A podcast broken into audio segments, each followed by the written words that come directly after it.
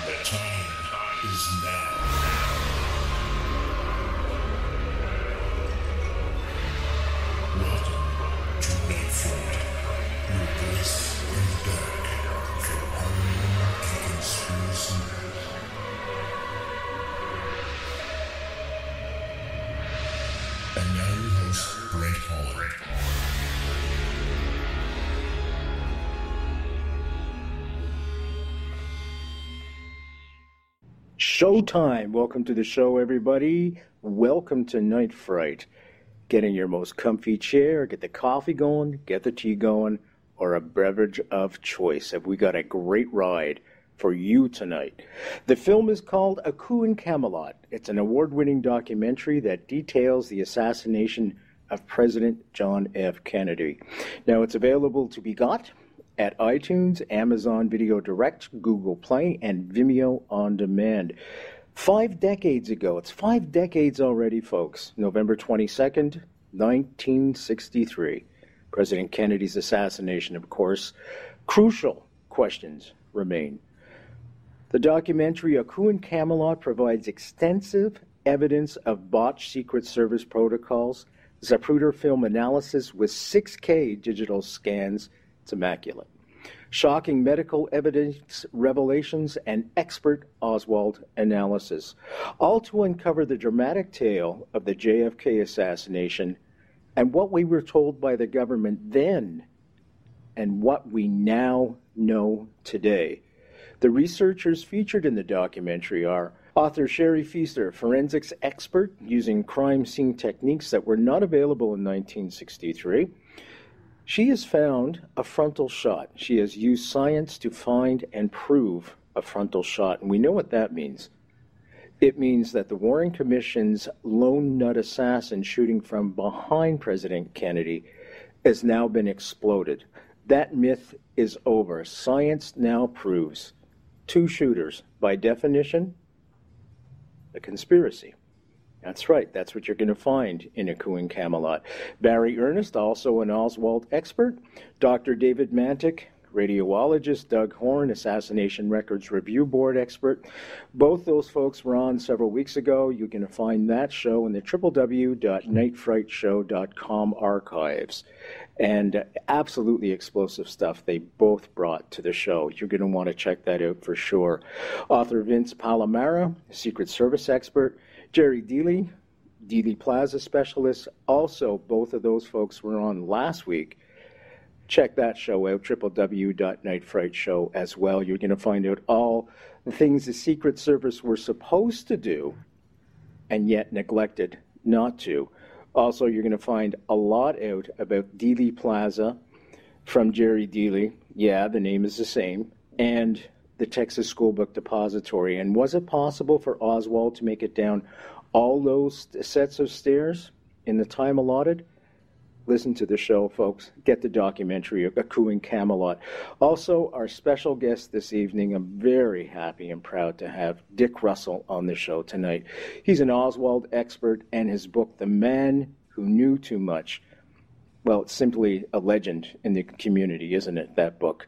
It's kind of on par with David Lifton's um, best evidence for the amount of people that have read it. Little bit of bio before we get going with Dick. Dick Russell is the author of 12 books, including three on the assassination of President Kennedy and several bestsellers with Jesse Ventura.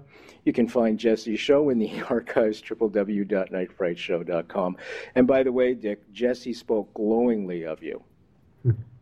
absolutely glowingly. But he wants his uh, he wants the thing he lent you. He told me to tell you back, whatever that is. I don't know if it's a lawnmower or the million dollars or whatever it is. his, gra- his groundbreaking book, The Man Who Knew Too Much, is considered a classic, as I said before, in the JFK assassination literature. Dick Russell is also the winner of the Chevron Conservation Award. Welcome to the show, Dick. Thanks for coming back after all these years. 2008 was the last time you were on, by the way. Mm-hmm. Was it really? Well, time's really flying. Thank you. Brent. Good to be with you. It's unbelievable. Okay, let's talk a little bit about your role mm-hmm. in A Coup in Camelot. How did this come about for you? You know, it was uh, the 50th anniversary year, 2013, and uh, actually, A Coup in Camelot was was one of several shows that I was on that year talking about. Uh, what really happened on November 22nd, 1963, as far as I've been able to piece it together as a journalist. And um, so they interviewed me, um, Art Van Kampen and, and his, his crew, uh, one day. And um, I, they, they wanted to know a lot of things about Oswald, whom I'd studied uh, pretty intensively for a number of years. Actually, I spent 17 years uh, researching the man who knew too much, not full time, but off and on. And uh, so it was uh, an obsession, a labor of love. Um, uh, I finally put the book out in 1992, and I was uh, pleased to be part of uh, Coup in Camelot. I think it's a really outstanding documentary. Now, your role in it, you talk about Oswald quite a bit. I was wondering if we can go in that direction first, and most definitely, I would like to get to Richard Case Nagell, if that's okay with you. But sure. let's start out with a coup in Camelot. You talk about Oswald, as I said, quite a bit. What are the revelations that you bring? My research shows that he is really uh, as much of an enigma in many ways today as, as he was then. Certainly, someone who had intelligence connections uh, to the CIA, uh, to the FBI, uh, perhaps to the Cuban intelligence uh, people as well, and had lived, you know, for two and a half years in the Soviet Union after he supposedly defected from the Marine Corps from Atsugi Naval Air Base in uh, in Japan Actually, he didn't go right from there, but he came back to the U.S. first. But um, spent two and a half years in the Soviet Union, and then um, certainly had connections with with Cubans. Uh, went to the Cuban embassy, either he or someone impersonating him, uh, in Mexico City in September of '63. And um, you know, Oswald was uh, used by a lot of people. Also, he was young. Um, what his real ideology was is difficult to say to this day. He came across as a Trotskyite uh, leftist, uh, but uh, as I say, he had strong connections to the CIA, to the FBI. We can get into more of that. And um, I think he was, beyond a doubt, uh, the patsy on uh, November 22nd, 1963, that he was set up by a, a, small cabal of people, maybe not so small, I don't know, uh, to take the fall for President Kennedy's assassination. And then, of course, um, he had to be silenced a couple of days later by Jack Ruby. So, um, you know, he's a he's a mysterious figure, and uh, we can talk quite a bit more about him and, and, his connections with other people that I researched, if you'd like. Yeah, absolutely. And you brought up Jack Ruby, and that was where I wanted to go next, actually. And I just want to read this quote by Jack Ruby. Now, folks, Jack Ruby, for the younger folk that do not know, Jack Ruby was the assassin of Lee Harvey Oswald. Now, what's the first rule in assassination? Kill the assassin. Three days after JFK was killed, on November 24th, JFK was killed on the 22nd, Oswald was being ushered out of a supposedly secured police station with 70 police officers around him. There was press there. He was going to be taken to a more secure facility. Everybody thought he was safe until Jack Ruby stepped forward and put a single bullet into Lee Harvey Oswald, killing him, not on the spot, but later on. He died and succumbed from his wounds. So we don't know what Oswald knew. He never said anything. Jack Ruby, of course, was taken to jail, and this is one of the quotes that Jack Ruby said when he was being interviewed. The world will never know the true facts of what occurred, my own true motive.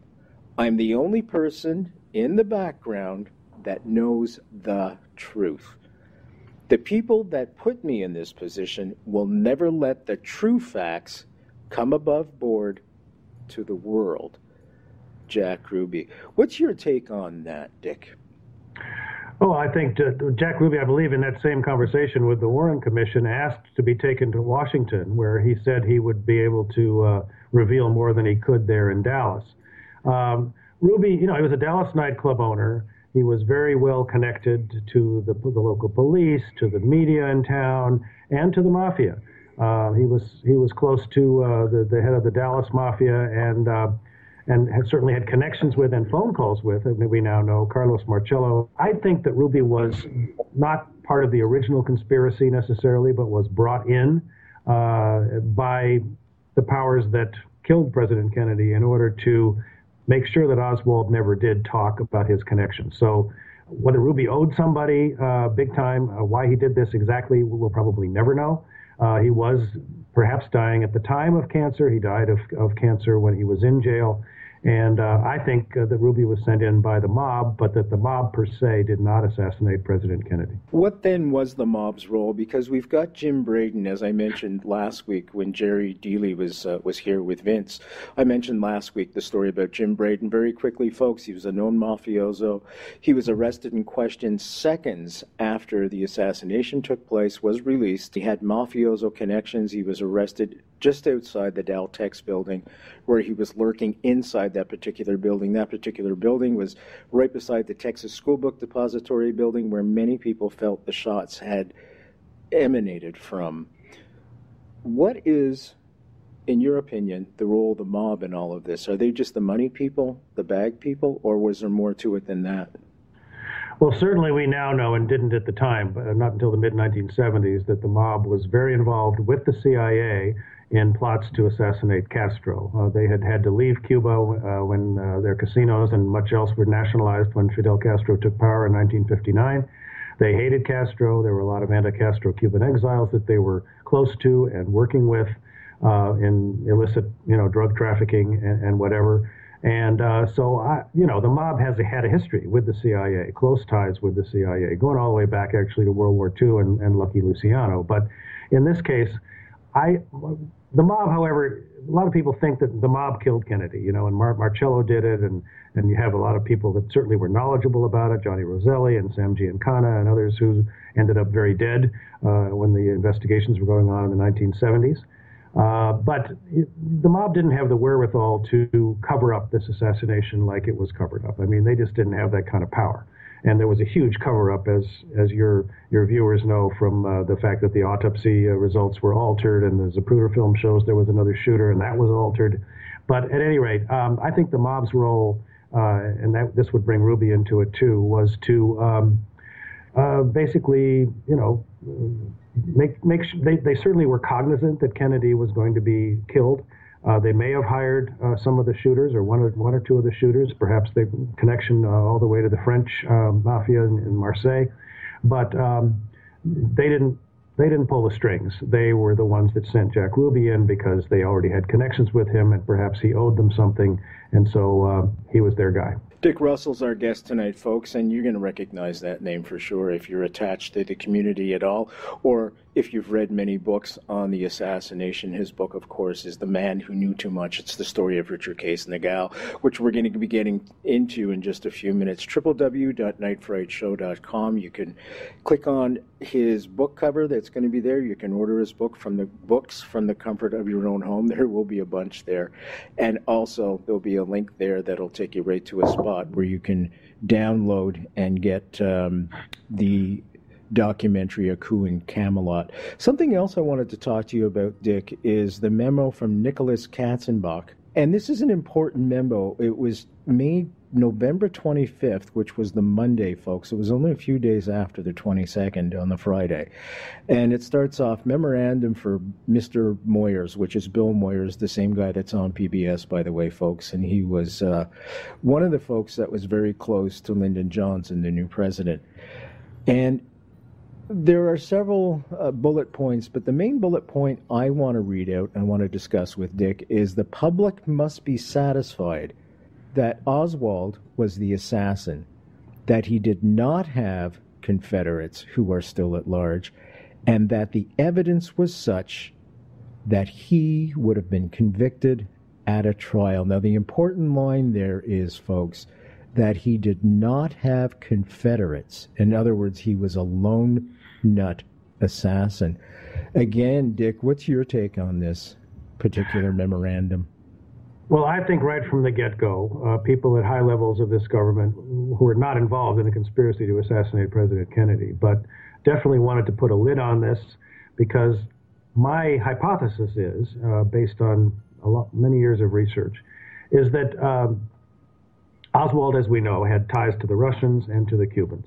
That there was an, an effort being made by um, the plotters to um, ensure that Oswald was was picked up, was uh, shown to be the killer, and that the finger would point back to Cuba and perhaps even to the Soviet Union. And that would spark an invasion of Cuba, uh, which is what uh, some of the people wanted the mafia, the CIA, elements of the CIA, the Cuban exile community, and uh, basically get rid of Castro after uh, claiming that he killed President Kennedy. So it was made to look that way, and I think it was made to look that way uh, officially as well. That that people, in other words, Earl Warren, for example, who was an honorable man uh, leading the Warren Commission, um, he's not going to mount a conscious cover-up unless there's a, a, really good reason for it. And and I think that a lot of people were told, perhaps Johnson among them, uh, that uh, you know there was a big conspiracy here and uh, it involved the Cubans and the Russians. And if the truth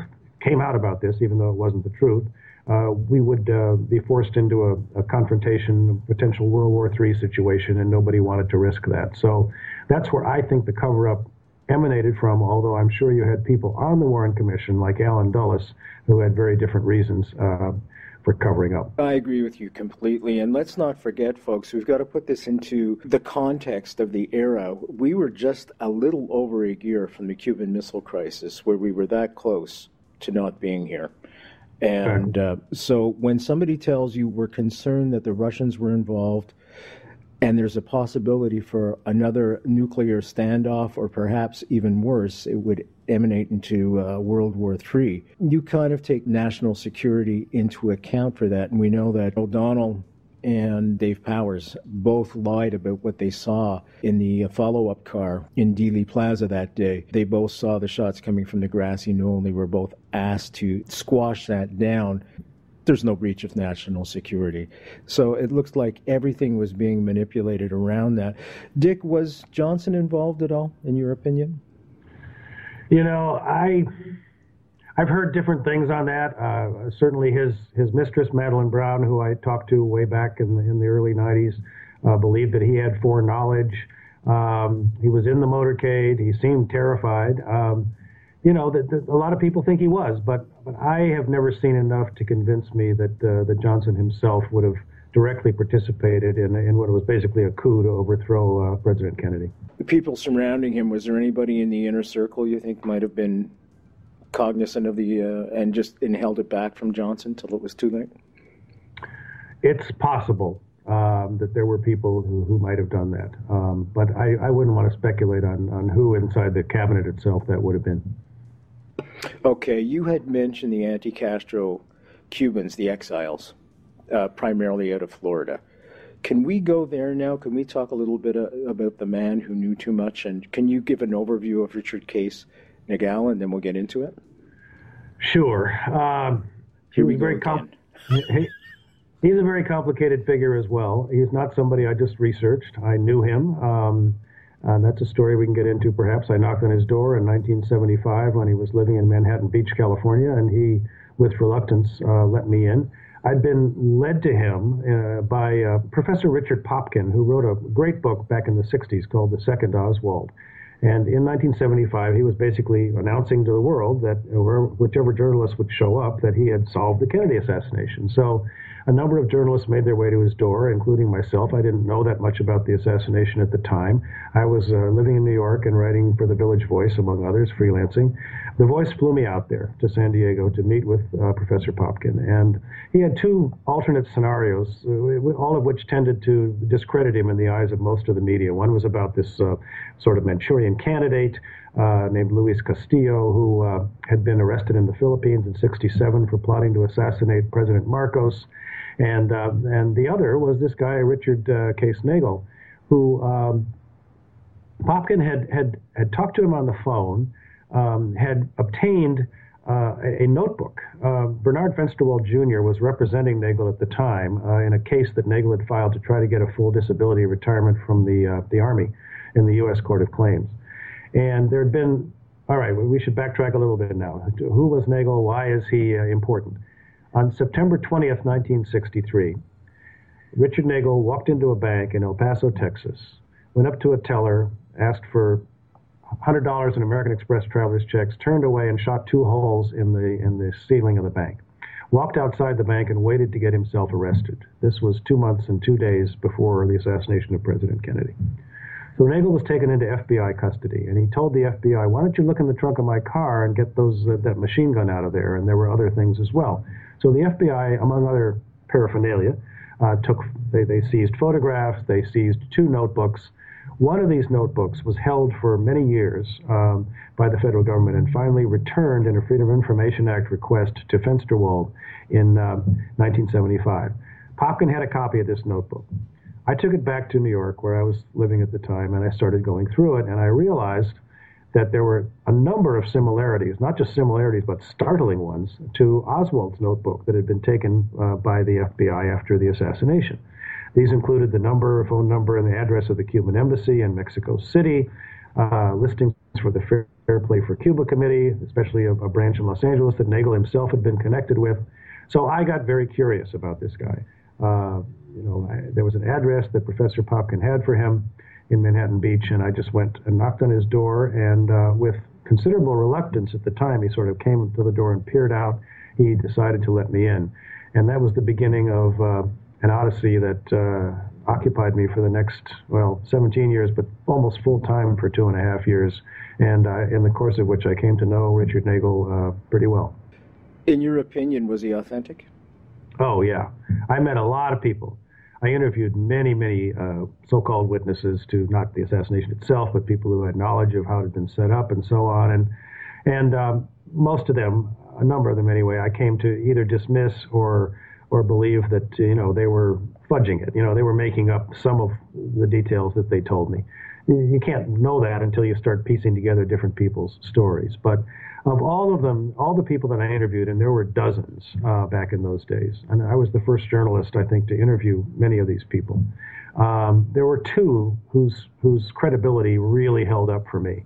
One of them was Nagell, and the other was Antonio Veciana, who was a Cuban exile in Miami. We can talk about him too if you'd like. Richard Case Nagell. Now, a lot of people aren't aware of this, but JFK, the movie by Oliver Stone, has a composite character. Everybody thinks primarily the character is L. Fletcher Prouty, Colonel Prouty. Man X played by Donald Sutherland. It is not just Prouty, it is also Nagell because, yeah. yeah, it's a composite character. What part of the puzzle does Nagell, does he fill in in this whole narrative? Okay, it's it's a relatively long story, but I'll, I'll abbreviate it. Uh, Nagell was in the, during the 1950s. He was a soldier in the Korean War. He was the youngest soldier promoted to captain during that conflict. Uh, he was wounded several times. He got the Purple Heart. He was a highly decorated uh, young soldier. He then went on into military intelligence in the 1950s and uh, worked closely with a unit called Field Operations Intelligence, FOI, which was a top secret organization. You couldn't even mention its name without being court martialed. He was very bright.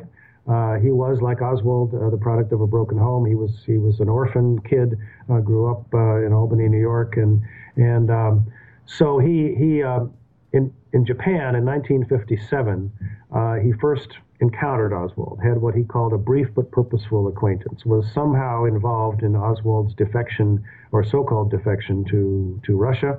Um, so he had met him at that point in time, and in 1962, the fall of 62, uh, Nagell was working for the CIA. He worked for the CIA and for military intelligence. And he also had a reputation as someone who might have worked the other side of the street. In other words, that he, he may have had connections with uh, the KGB or the GRU, that he'd been very disillusioned, it was said, by things that he'd been asked to do when he was in the service, and had therefore had this, this leftist bent. So he was an ideal double agent, I guess you would say. And when he went to uh, Mexico City in the fall of 62 during the Cuban Missile Crisis, he was put to work, well, he was assigned by the CIA to cozy up to or connect with uh, high-ranking officer in Mexico City of, of Soviet intelligence uh, during this very crucial, you know, terrifying time in our history, the missile crisis. And when he left Mexico City, he was given um, an assignment, actually two assignments by the Soviets. One was to keep an eye on this young guy who had just come back from Russia because the Russians wondered about him and they didn't know what kind of connections he had. Was he unstable? Could he do something that would embarrass them? That was one assignment. And the other was to keep an eye on a group called Alpha 66, members of a group called Alpha 66, a Cuban exile organization closely tied to the CIA that um, was purportedly, according to information the Russians had, uh, planning an assassination attempt against President Kennedy for later that same year. So that was Nagell's double mission. He went back to uh, to he went to Dallas. He made some inquiries about Oswald. He was involved at the end of that year in uh, uh, being aware of and perhaps a part of, in a sense, to, so he could he could report back on it, a plot to kill President Kennedy at the Orange Bowl in Miami when he addressed uh, the returning prison, Bay of Pigs prisoners during this prisoner exchange. Um, that plot, uh, which was to plant a bomb in the armory uh, near the speaker's podium, did not uh, get past the talking stage. There was another plot in June of 63 in Los Angeles when Kennedy came out to the premiere of the movie PT 109 about his, his wartime years. That also did not come to fruition, although Nagell was privy to it. And at this point, in the summer of 63, Oswald is brought into this scenario by these, uh, and Nagell perhaps did it himself. I mean, he'd been monitoring Oswald, connecting with him. He was involved in this small conspiracy. Uh, he never admitted bringing Oswald into this plot, but I believe it's quite likely that, that he did. Um, Oswald was duped by these two Cuban exiles uh, who used the code names Angel and Leopoldo.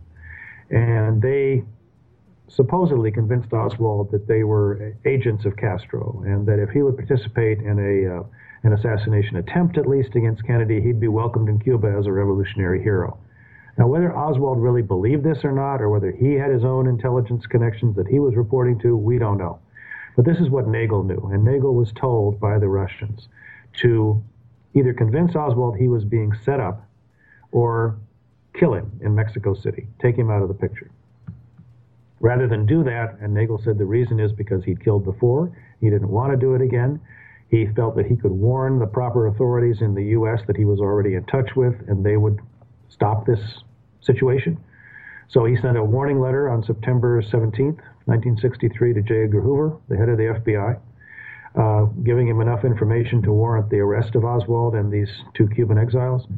Um, because they were really anti-Castro Cubans who had been working for the CIA for some time. And also, he, he contacted his uh, people at the CIA as high as Desmond Fitzgerald um, and his case officer, who I now know was a man named Henry Heckscher, and uh, uh, basically told them what was happening and then took himself out of the picture, Nagell did, by walking into this bank in El Paso and intentionally getting himself placed in custody. Why was he so nervous? Why, why did he want to take himself out of the, the whole scenario? Was he afraid he was going to be assassinated himself? I think that may have been part of it. I think he was certainly afraid he was going to be implicated and he was trying to scuttle this whole situation. It was originally planned not for Dallas, but for Washington, D.C. area at the end of September 63. So it was coming right up. And, uh, and he made his decision and believed that he would not be held in jail for as long as he was. He ended up being railroaded for four and a half years.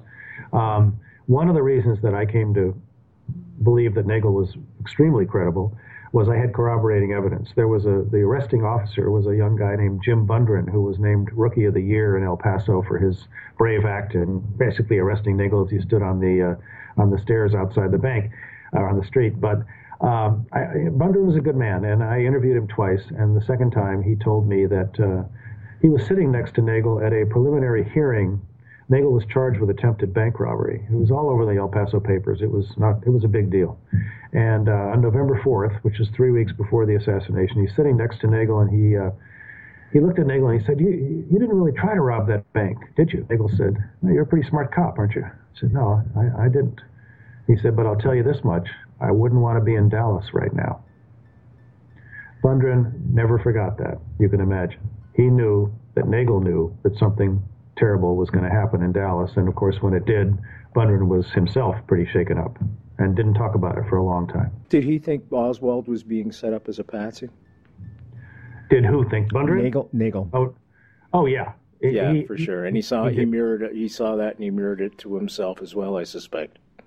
and he tried to get the word out about it during his uh, his even his preliminary trial. I mean, he he brought up, you know, and it was in the El Paso papers, you know, that the FBI is covering this whole thing up. That they were told what uh, what was going to go down, and uh, by this point, interestingly, you asked about Lyndon Johnson before.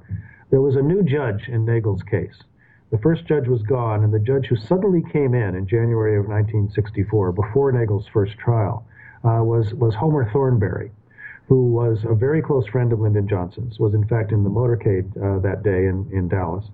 And uh, he uh, suddenly, you know, he's a Texas judge. He enters this case and basically does everything he can. You can read this in the court transcripts to shut down uh, Nagell being able to say anything that he wanted to say about uh, anything besides a so-called attempted bank robbery. Wow, I was unaware of that. That's very, very uh, explosive. Yes, it is. Absolutely. Now, did um, Nagell have any proof or any um, photographs or anything of that nature? He did.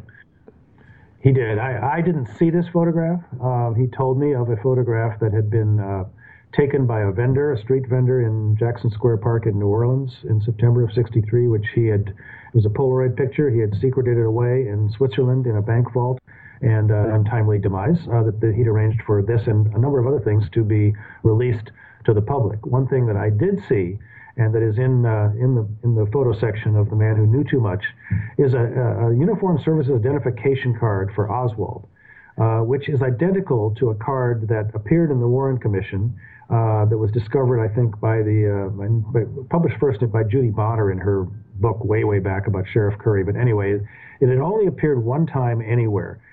It was the same card, but it had a different face and a different signature and and it had the the overstamp was was uh, was on it. So it was a legitimate card that somehow Nagell had obtained, probably from Oswald himself, and kept among his effects. So this to me was, besides the notebook and and what Bundren said, and, and others that I managed to speak with about him. Um, very strong evidence that Nagell was, as far as he was willing to go, not making up a story. And I should add that he was never willing to tell me or anybody else the whole story of what he knew. The other thing I wanted to ask you when he was incarcerated, I think it was in Spring Hill, is that correct? Springfield. yeah. Springfield. Okay, I, I apologize. It's the same uh, prison that Abraham Bolden was incarcerated in. Now, rumor has it that they were in adjoining cells, or That's Is that's that true? true. oh yes, my it is true. God, what are the fact- chances of that? Well, you know, I think the authorities were very interested in, or I'm talking of authorities meaning CIA, FBI, whoever, in finding out what Bolden and Nagell might share with each other. So they intentionally put Bolden in the cell next to him. Um, Bolden remembers this, and uh, to see what they would say. Now they didn't. They did the same thing with a guy named Robert Clayton Buick, who uh, had apparently seen Nagell in, in Mexico at the Hotel Luma. He'd gone on a bank spree. They picked him up. They put him in jail next to Nagell as well. Um, so there was an effort to, you know, try to see what this guy was going to talk about. Uh, did the, were they going to have to kill him? Whatever. And then Garrison uh, sent one of his investigators uh, in 1967 to interview uh, Nagell in in Leavenworth, I believe it was. This was a man named William R. Martin, and Nagell told him about a tape recording that had been made of the plotters talking, including Oswald himself and these two Cubans and one other person who he called Raul. Raul was a cover name, um, a known cover name for this man Henry Heckscher, whom I've only found out about in recent years, who worked closely with David Phillips with the CIA. That's a whole other story, but at any rate, Garrison sent this man man in to talk to Nagell, told him where the Nagell told him where, where he could find this tape, who had it. And uh, for whatever reason, that tape never surfaced. And it turned out that William R. Martin was one of a number of people who had worked uh, for the CIA and had penetrated Garrison's staff. Son of a gun, these revelations are incredible, Dick. Now, you mentioned Raul, and right away I thought to James Earl Ray. Um, yes. Same guy? No. No, in fact, a, diff- a different spelling. This was R A U L, which is the Latin spelling, and I think James Earl Ray's alias was R A O U L, if I recall. Okay. Is there any evidence that Abraham Bolden and Richard Case Nagell actually spoke when they were in Springfield? I don't recall exactly. I don't. I think if they did, they probably did. If they were in the adjoining cells, it, it would have been uh, innocuous. In other words, I don't know if Nagell knew who he was or vice versa. I, I, and I asked Bolden about it once, and he seemed a little vague on it. So uh, that's about all I remember. All I know.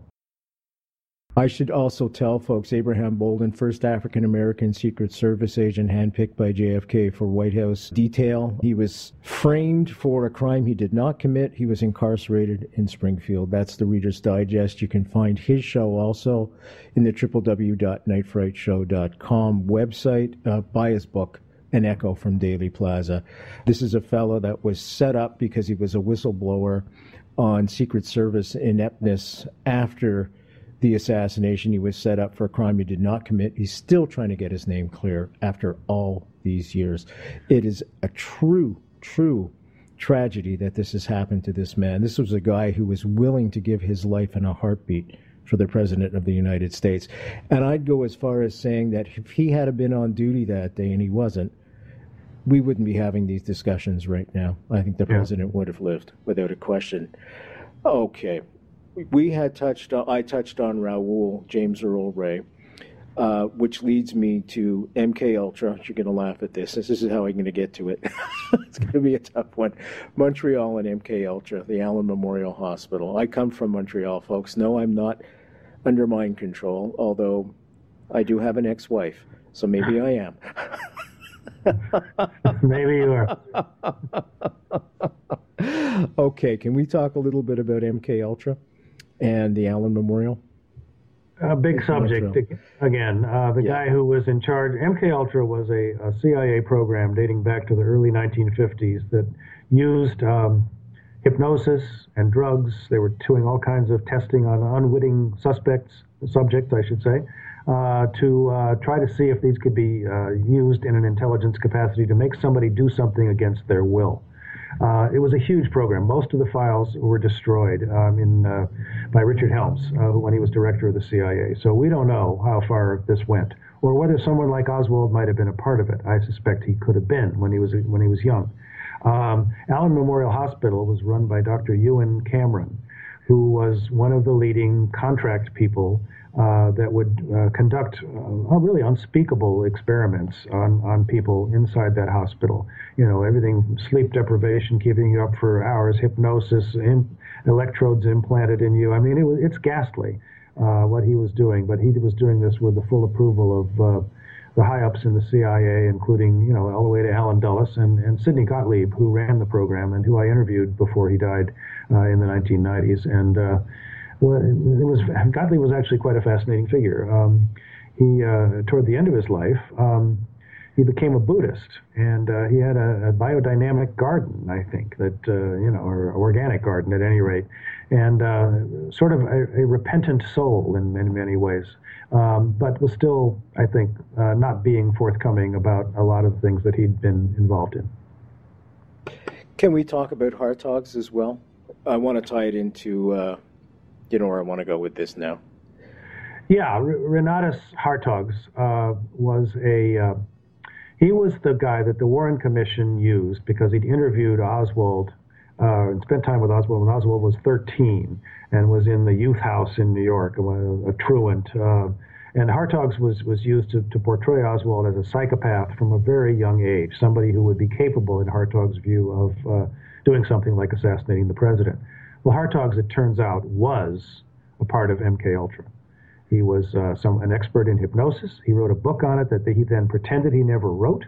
Um, it was it was listed in a resume, and then he said, "No, no, no, I never. I talked to Hartogs once on the phone, very briefly. Um, he's he's gone now, but uh, yeah, he certainly uh, was somebody I would be very suspicious of in terms of uh, his earlier involvement with Oswald and also what he later told the Warren Commission. Yeah, he pretty much told the Warren Commission that Oswald was a malcontent at a young yeah. age.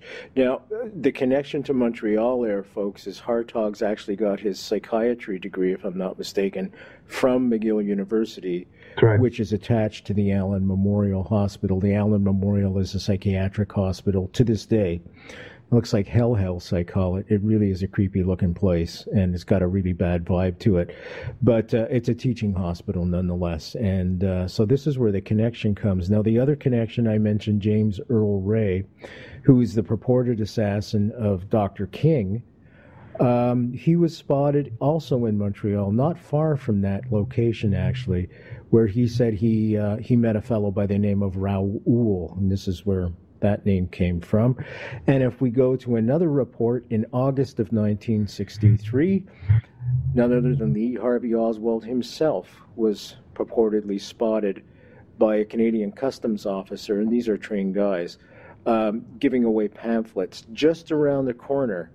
Just around the corner, and I'm not kidding, folks, you're going to be looking at the map right now from where James Earl Ray first met with Raoul. So Montreal's got this weird connection to all three assassinations, if you will. Maybe perhaps the reason for that is because it is also the Canadian Center for Organized Crime. All the uh, drugs and everything come in because that's a major port right there.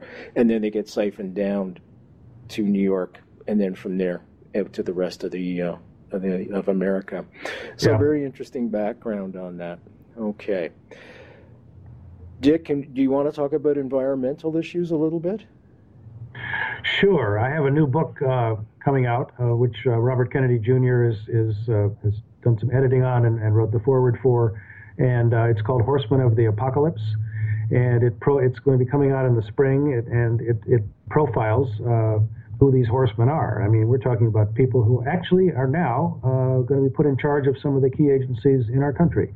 One of them is Rex Tillerson, who was the CEO of ExxonMobil for many years and has been named Secretary of State by uh, Donald Trump. Uh, Tillerson is uh, probably the main guy that I, I, profile in the book, along with his predecessor, Lee Raymond, in a long chapter about Exxon's uh, cover up of what they knew about uh, the changing climate, uh, going way back through their own scientists. Can you tell and, us a little bit about that? Well, you know, it came out uh, last year through an, an, investigation by Inside Climate News, an online journal and in conjunction with Columbia University. And then they went to the Exxon uh, archive and evidence that uh, they knew back since the late 1980s that uh, global warming, climate change was a very real thing, that it was going to change uh, the dynamic of, uh, of our weather, and and they buried it. In fact, they started funding climate deniers instead. You know, people who would say, "Oh, we have nothing to worry about." So today we face a situation where, once, of course, we have a climate denier in the White House now, which is really quite scary. And uh, another one, Scott Pruitt, who's the Attorney General of Oklahoma, uh, who's kind of a minion of Harold Hamm, another horseman I, I profile in this book. Harold Hamm was uh, a fracker extraordinaire who uh, whose fracking is responsible for a lot of these earthquakes that we've been hearing about in, in Oklahoma, which has finally been admitted by the state. But Scott Pruitt was the Attorney General of, of Oklahoma, uh, and he has just been named uh, to head the EPA, an agency that basically he thinks should be destroyed. Uh, he wants to gut it, uh, gut the, its ability to, to do things like the Clean Power Plan that Obama uh, put forward, which regulates emissions from from uh, oil and gas and and uh, power, from power plants, basically. Uh, and and it will do something to alleviate the situation that we're all facing. I mean, we are in an apocalyptic uh, time as far as the uh, results of, of, global warming, climate change are going to bring to all of us. Uh, it's going to be a whole lot worse than uh, we're seeing right now with the increased uh, the sea level rise we see now, the increasing velocity of tornadoes and hurricanes, so the effect of the ocean, the acidification of the ocean, and the coral reefs dying. I mean, it's staggering what's going on on our planet and in our country. And yet, you know, we have these uh, climate deniers who are basically going to be running the show. It's going to require uh, some real mobilization on the part of the American people uh, to get out there and and make themselves heard that. Uh, hey, you know, we got to do something about this, and we got to move to alternative sources of energy, and we got to do it very fast. Why does Mr. Trump insist on saying that it's China? It's all propaganda. Uh, you know, who can read Mr. Trump's mind? Um, China is, of course, along with the United States, the leading emitter of, of greenhouse gases on the planet. China is huge, much bigger than we are. Um, they have they took us a dubious lead a few years ago in, in uh, what they're putting out. But you know, China also has moved toward alternative sources of energy uh, in, a, in a pretty big way, solar and wind and other renewables because, uh, for one thing, of the pollution problem that they have. I mean, you know, you can't. I've never been there, but you can't walk through the streets of Beijing without a, a, a face mask on a lot of the time. So, uh, you know, for their own reasons, perhaps, but they've they've gotten more into the fact that uh, the the climate is changing and they got to do something about it. Um, you know, I mean, it's often said that unless China and India come on board with uh, with curtailing their emissions, then whatever the U.S. does isn't going to mean a damn because China and India are so much bigger than we are, and and you know the, there's truth to that. But the fact is, you know, we can't sit back and do nothing, and and China and India are making steps, and we could also lead by example and help with the with the money that we put into a place like India and the poverty in India, you know, to lead them toward uh, different kinds of, of energy sources than than they currently have. So you know, historically, uh, the, America has been a, a leader that people have looked to for these kinds of things, and, and now we're looked to as uh, an imperial power, and uh, you know, which in, in intervenes and invades in place, places like Iraq when there's when there's no need to, when it's based on a lie, weapons of mass destruction. Uh, you know, so we, we we're facing a, a real crisis of uh, soul in this country, and, and uh, uh, time will tell whether we can get through it. But it's going to take a people really waking up and seeing uh, that we are facing crises on multiple fronts, and the environment is is really the biggest we've got, unless somebody just pushes the button and blows everything up. I don't know the the turmoil. You know, the the assassination in Turkey just happened, and uh, the terrorism across the world is just unbelievable. I'd like to be more optimistic than I really feel. How do we? How did we go from JFK to Donald Trump? That's what I want to know from an American. I'm in. Canada. Uh, we've got young Trudeau here. Here is a very um, idealist. Yeah. If I had to pick a word, um, very much so.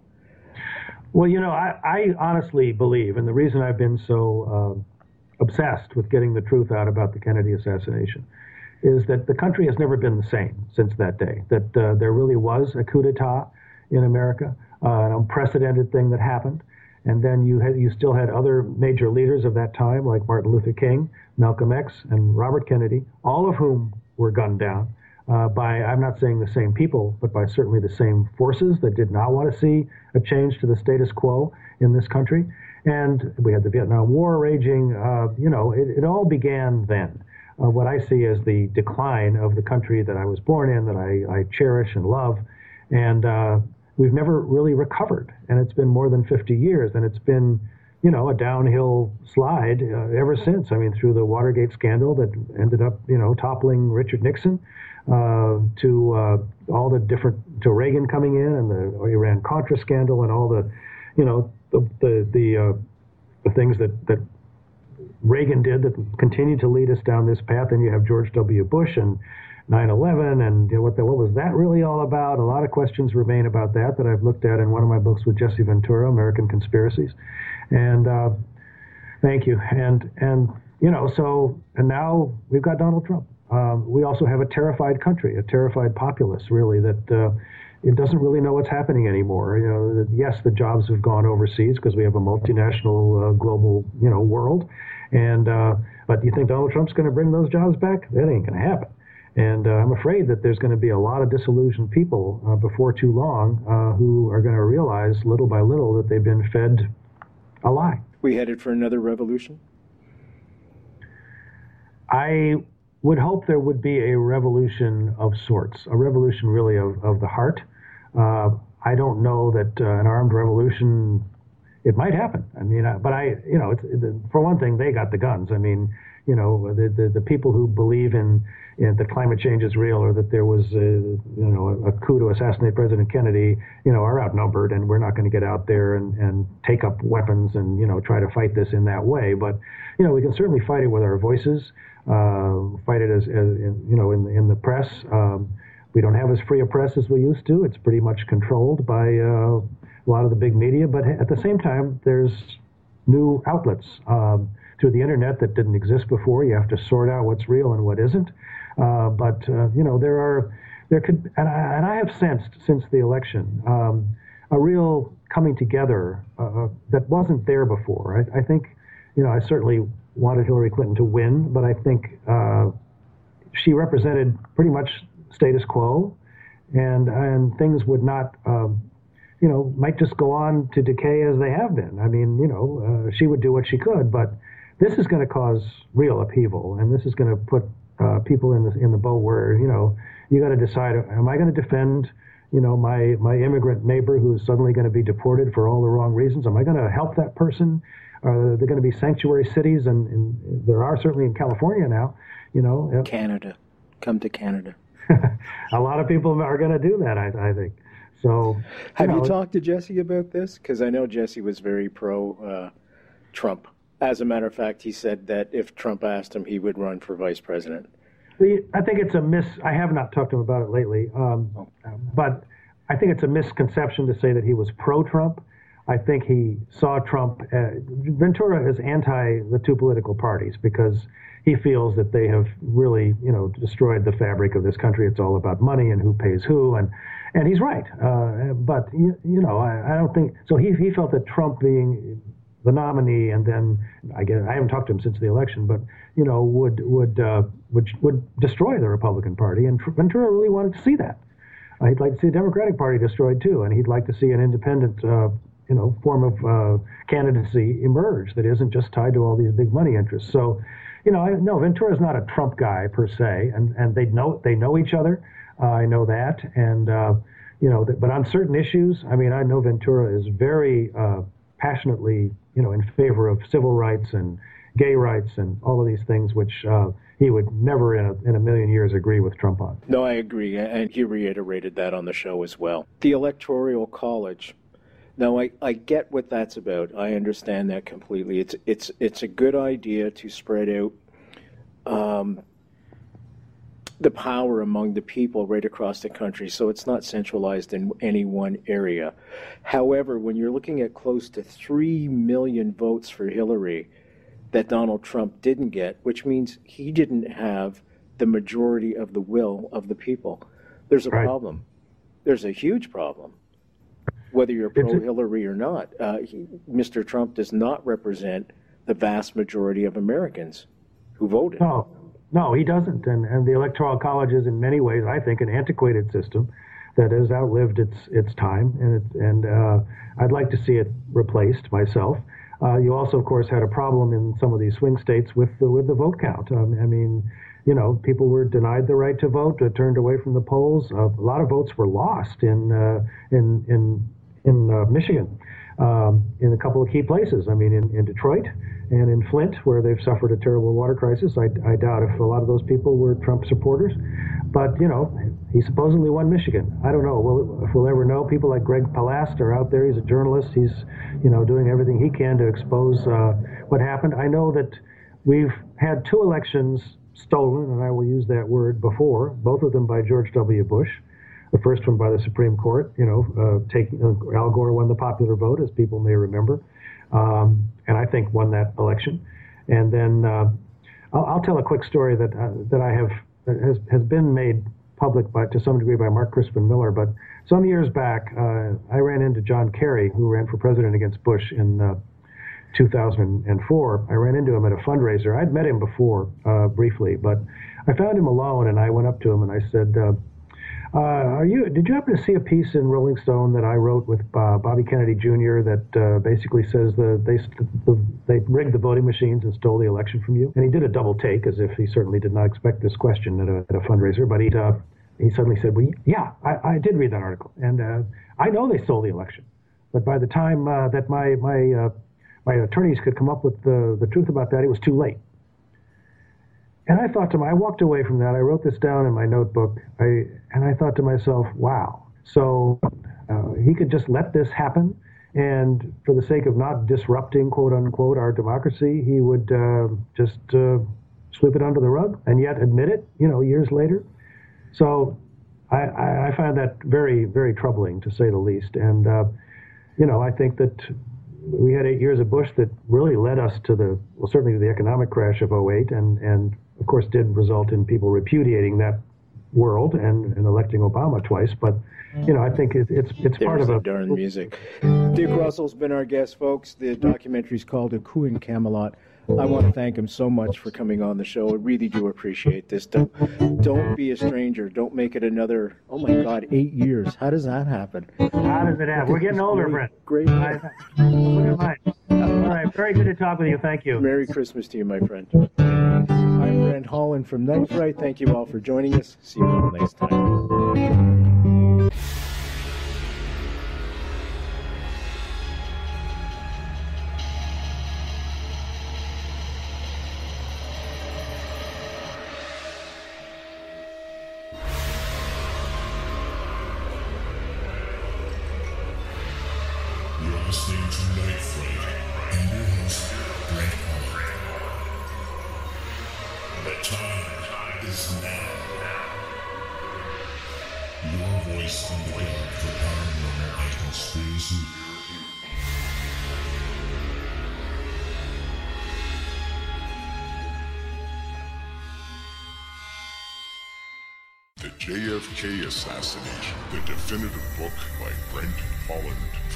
Inside the Oval Office to Dealey Plaza, first person witness accounts. Order yours right now. NightFrightShow.com.